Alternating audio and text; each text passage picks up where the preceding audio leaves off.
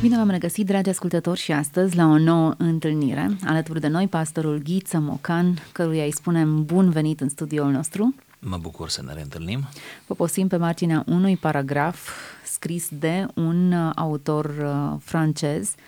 Poposim asupra unui paragraf redactat de André Neer, un paragraf dintr-o carte celebră, Exilul cuvântului, de la tăcerea biblică la tăcerea de la Auschwitz. Un volum care, după titlu cel puțin, e impresionant. Câteva cuvinte ar trebui să știm despre cine este André Neer.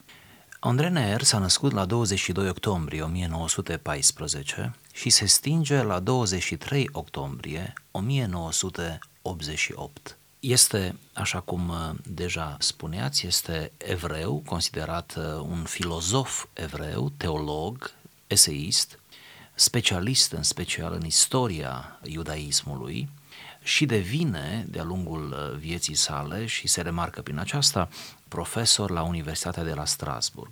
Se căsătorește cu René, soția lui René, devenită apoi Neer, care îi va fi alături nu doar în plan conjugal, ci îmi place să adaug și din punct de vedere teologic și scriitoricesc. Împreună vor scrie două tomuri de istorie a Israelului sau a evreilor care acoperă chiar perioada Vechiului Testament. Preocupările sale se văd uh, însă din titlul cărților pe care le-a scris. Prima dintre acestea, în 1946, se numește în traducere Transcendență și imanență, se ocupă de marea tema metafizicii, privită însă din punct de vedere iudaic. Avem apoi lucrarea sa de doctorat, care s-a publicat sub titlul Amos, contribuții la studiul profetismului, avem apoi o altă carte, ce apare în 1955, care este extrem de interesantă. Eu am avut-o, în, am lecturat-o în limba franceză, Esența profetismului. Regretăm că ea nu există în românește, deși ne-ar ajuta, mai ales pe noi pe evanghelici, care chiar încercăm să predicăm din Scriptură, ne-ar ajuta să înțelegem mai bine fenomenul profetic vechi testamental.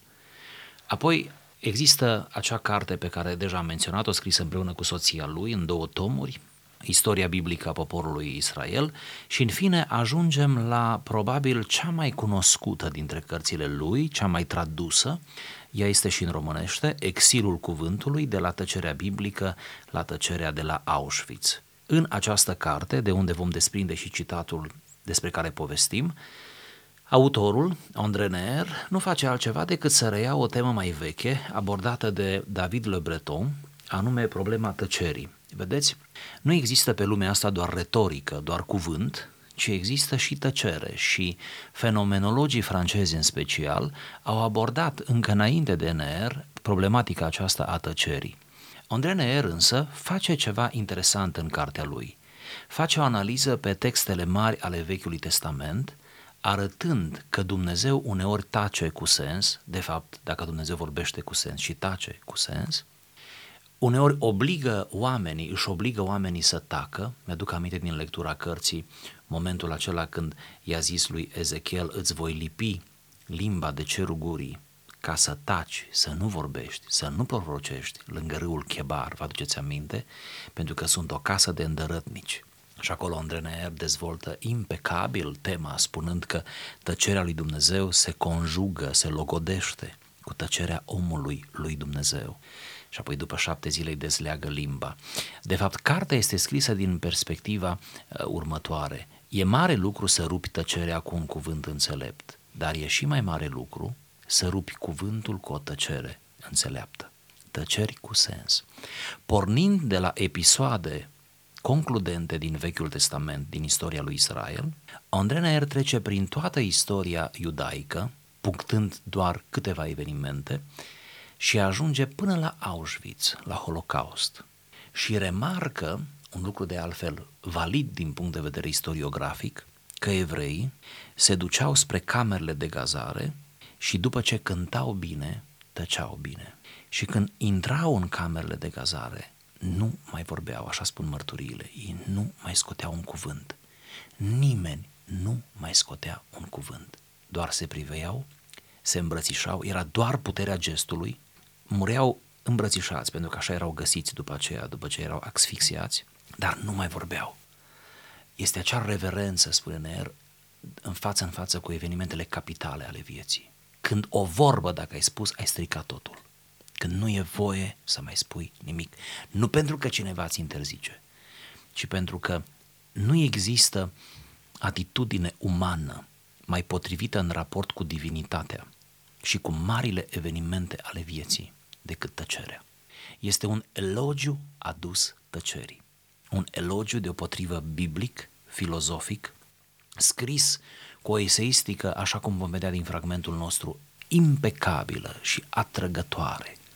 Cine pune mâna pe această carte, cum spun, există în românește, scoasă de editura Hasefer, cine pune mâna pe această carte va fi cel puțin în prima parte a cărții uimit să vadă nuanțe ale personajelor și evenimentelor din Vechiul Testament pe care n-avea cum să le vadă până acum. Trebuia să ți le descrie un ebraist, un evreu, un sionist, care, să, ne, să nu uităm, menționez și asta, când a început mișcarea sionistă, el a fost printre primii acolo, a fost în consiliul acela de la început și s-a bucurat, bineînțeles, de statul Israel, de fondarea statului Israel, da? cum s-a și dus o vreme în Israel. Acum, mi se pare că trebuie să ne mișcăm cu foarte multă precauție, vorbind despre tăcere. Vorbim, iată că vorbim și întotdeauna când vorbești, mai ales în preajma unui astfel de text, cuvintele trebuie să-ți fie bine cântărite. Haidem să ne oprim la un paragraf din această carte. Deja îmi doresc foarte mult să o țin în mână și să o răsfoiesc în urma acestei introduceri. Numai copilăria și bătrânețea fac priză directă, naivă, imediată cu viața. Ființele adulte, pârguite, sunt chemate să lupte cu viața, să-i țină piept, să o înfrunte, ca pe o problemă cu o mie de necunoscute și cu o mie de refuzuri. Pentru adulți, viața e presărată cu norme, interdicții. Însă pentru copilărie și pentru bătrânețe, viața este un joc inocent, plin de oferte zilnice și fugare. Fiecare dintre acestea, cât de umilă ar fi, o plimbare scurtă la răcoarea serii, un gest, o privire – se soarbe până la zaț. Pentru omul adult și chipzuit, viața e un strigăt tumultos și ești dator să-i răspunzi fiecăreia dintre provocările ei. Pentru copil și moșneag, ea este un fruct care se pârguiește. Între ei și viață, și viața, schimbul e spontan, între ei și viață, schimbul e spontan și silențios. Iată aici suntem între două paranteze copilăria și bătrânețea. Undeva în mijloc ceva se întâmplă cu noi. Pârguiala aceasta ne afectează percepțiile vieții. Să admitem că scrie bine și să admitem că subliniază bine concepte atât de simple. Are puțină poezie aici. Sorbim până la zaț, da? În răcoarea sării, gestul, privirea, învățăm să savurăm. El spune de fapt că doar în copilărie și la bătrânețe, de aceea să nu fugim de bătrânețe. De aceea aș zice să nu mai spunem, cum îi aud uneori pe semenii mei, nu cred că trec de 50 de ani. De ce să nu treci? Hei, trebuie să treci. Pentru că bătrânețea îți furnizează, dacă o atingi, din nou inocența vieții. Pentru că bătrânețea înseamnă, de fapt, bătrânețea senectutea, nu? Înseamnă, de fapt, dezlegarea de obligațiile contractuale, obligațiile. Viața devine din nou boemă. Citești ce-ți place, ce dorești, nu mai citești că trebuie să te pregătești pentru ceva, nu te mai pregătești pentru nimic, doar te bucuri de, de viață, de tot ce-ți oferă viața. Deci cumva este un elogiu adus inocenței copilului și inocenței bătrânului sau a, a omului în vârstă care îmbătrânește frumos și care își savurează acum, iată, tot ceea ce îl înconjoară și viața cu tot ceea ce îi, îi oferă viața. Din acest pasaj nu prea iese bine adultul, adică noi doi, de exemplu, nu ieșim prea bine în pasajul acesta, e aproape, aproape că ne ironizează Neer în acest pasaj, spunând despre voi nu poate decât să-mi fie milă, și uh, să vă doresc uh, să vă cuprindă cât mai devreme bătrânețea. Și totuși lecturez diferit lucrul acesta. Poate că ne avertizează că suntem prea, prea marcați de norme și de interdicții și uităm să ne bucurăm de un gest, o privire, răcoarea serii. Lucruri pe care n-ar trebui să așteptăm să ne apuce bătrânețea ca să le savurăm. Ni le putem Correct. propune chiar de e acum. E și puțină pedagogie aici, mm-hmm. da? Atenția către detaliu, focalizarea pe lucrurile mici, bucuriile mici ale vieții care pot să dea nespus de mult farmec fiecarei zile. Îmi place lecția asta. La teorie suntem buni. Mai rămâne să exersăm această, această uimire a copilului și um, liniște a bătrânului. Interesantă această contemplație pentru Senectute, în contextul în care ne-am deprins nu neapărat să-i disprețuim pe bătrâni, dar să-i scoatem puțin de pe linia. Ei nu mai produc nimic, ei uh, se plimbă cu tramvaiele doar dimineața pentru că așa s-au obișnuit să o facă. Uh, ei se plâng doar de medici și de durere articulare. Iată cum descoperim farmecul acestei perioade. Care dintre noi, adulți fiind, nu ne-am prins adesea în vraja jovialității unui copil? Copilul e jovial, nu? Care n-am fost prinși uneori de vraja seninătății, cum spuneai, a unui om în vârstă? A unui copil chiar în dimineața aceasta. Iată, e proaspătă experiența. Hmm. Care dintre noi nu rămânem uh, uimiți și, uh, nu știu, contemplativi față în față cu lipsa de grijă a copilului? De altfel, în această reacție se ascunde și explicația pentru expresii de adulți care sună cam așa. Ce mi-aș dori să fiu din nou copil? De ce în momentele de reverie ale adultului, adultul își dorește copilăria? Nu prea am auzit spunând ce mi-aș dori să fiu în vârstă, ce mi-aș dori să am 80 de ani, dar cel puțin ne refugiem în copilărie. André Neer însă pune pe picior de egalitate, cu o maestrie uimitoare, copilăria și bătrânețea. Înseamnă că Până la urmă, fiecare perioadă din viață trebuie trăită frumos sau are frumusețea ei, cu condiția ca noi, adulții, să nu fim atât de grăbiți, atât de absorbiți, atât de orientați spre a face, a rezolva, atât de pragmatici, astfel încât să devenim seci, uh, irascibili, poate triști, apatici, pentru că nu mai savurăm micile momente, micile bucurii ale vieții. Acum cred că Andrei Ner nu-și propunea să facă o pledoarie pentru bătrânețe și nici măcar pentru copilărie, ci cred că aici voia să, să descoperim farme cu fiecare etape. Prea mult trăim cu nostalgia unei etape, ignorând avantajele vârstei pe care o parcurgem. Cumva e o lecție pentru adulți. Uh-huh. El continuă spunând în aceeași notă, este ceea ce explică faptul că universul copilăriei, dinpreună cu cel al bătrâneții, alcătuiesc inseparabil un fel de pod pe deasupra universului unui adult, lumea minunăției, unde totul e joacă și surâs. Privirea malițioasă a bunicii din apoi a ochelarilor ei, care au văzut deja prea multe, atrage ochii deschiși și sclipitori ai copilului care n-a văzut încă nimic. Împreună, ei pătrund în țara minunilor, a poveștilor și a legendelor, în vreme ce tata și mama trudesc din greu, urmându-și serioasa îndeletnicire de a-și trăi viața, o viață ce se tot face și se desface, se strică și se drege, solicitând fără încetare niște răspunsuri renoite la chemările ei.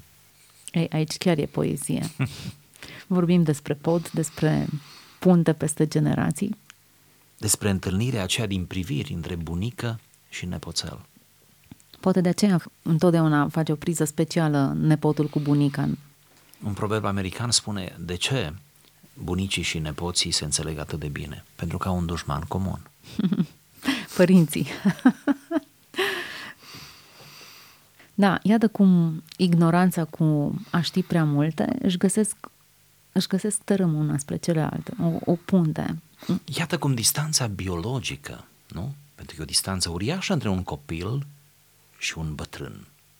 E mai mare distanța între nepoțel și bunică încât, decât între fiul, copilul acela și tăticul lui, nu? Sau mămica lui. Acum, biologic vorbind, nu? Cronologic, ca timp. Deci, iată cum distanța aceasta de timp biologică este pur și simplu anulată, topită, da? Și, deși se află la capetele existențiale, nepoțelul și bunica, da? unul la un capăt, una, unul la celălalt, se întâlnesc în această stare, în această atmosferă numită de autor țara minunilor, a poveștilor, a legendelor. Pentru că doar aceste două categorii de oameni întâlnindu-se, copilul și, și bătrânul, ei amândoi sunt desprinși de realitatea aceasta uneori apăsătoare, presantă a vieții. Sunt desprinși de aceste obligații, cum spuneam, imediate, necesare, sunt, sunt, des, sunt desprinși de, de interacțiunea asta directă cu viața. Un copil nu, reac- nu interacționează direct cu realitatea din jur, cu viața, vreau să spun. Și niciun bătrân nu mai interacționează. Da? Ci cumva a pus armele jos și acum cumva se odihnește, nu? Se îngrijește pe el. Și uh, de aici, probabil, această uh, simbioză, această relație puternică între cele două vârste. Îmi place cum sunt descriși adulții. Adulții muncesc, trudesc din greu să desfacă și să facă viața lor. O viață care, da, se face și se desface, se strică și se drege. Foarte adevărat în același timp. Există o trudă continuă. Dacă scanăm puțin Eclesiastul, cam același lucru spunea. Trudă, o trudă continuă, care la un moment dat uh, întreruptă te face să te gândești pentru ce mi-am bătut eu atât de mult capul, care a fost scopul alergării mele. Aș fi putut să trăiesc mult mai liniștit în apartamentul meu cu două camere decât în vila pe care mi-am luat-o cu un credit mult prea mare pentru puterea mea de la chita sau exerciții de genul acesta. Nu e o pledoarie pentru a trăi la bloc, e doar Sigur. O, o virgulă, o oprire, dacă tot vorbeam de opriri. Într-un fel, Andrei Neer ne cheamă la un principiu Vrea să ne arate fiecare și aplică acest principiu în viața lui, ținând cont de amănuntele concrete din viața lui. Important e să nu ne trezim, vrea să ne spună el, să, că trece viața pe lângă noi. Și când simțim că ne pierdem viața în sensul acesta, că nu o trăim, să mai privim uh, la un copil, să mai privim la un om în vârstă care îmbătrânește frumos și să ne oprim cu ei, lângă ei, din cauza lor, să încercăm să-i imităm uneori cât de obosit ai fi ca părinte dacă faci efortul să te joci cu copilul tău. Oboseala trece, e un miracol acolo. Se întâmplă ceva miraculos. Cât de obosit ai fi ca adult dacă ai prilejul să-ți iei un răgaz, să vorbești cu un om în vârstă și să-ți uh, impui să vorbești, chiar dacă ești obosit, abătut, îngândurat.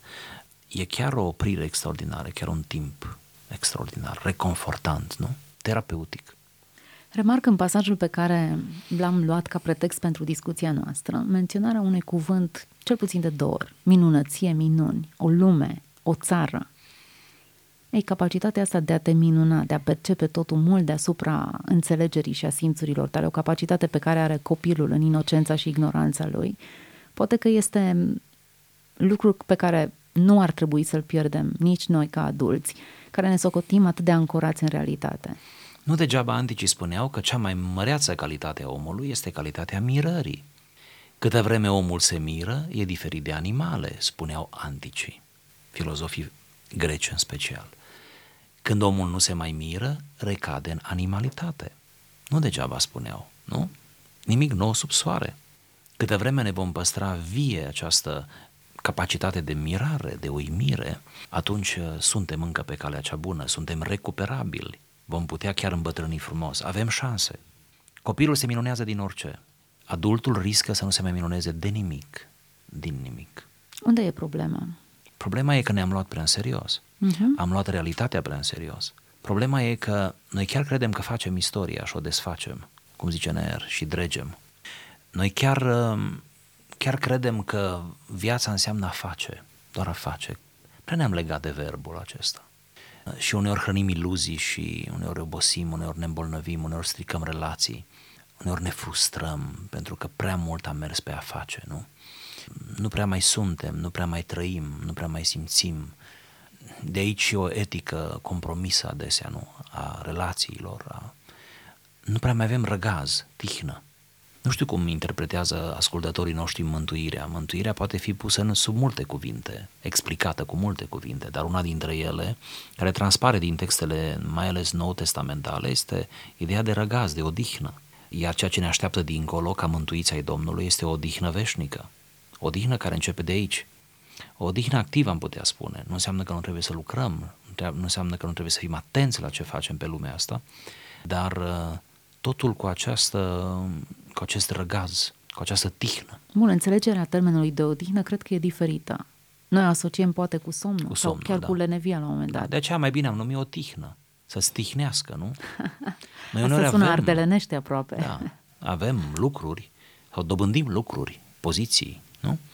Devenim cineva într-un fel social vorbind, ne luptăm să devenim, lupta într-o devenire, dar nu ne tihnește, nu ne tihnește, nu ne cade bine, nu ne știm bucura de...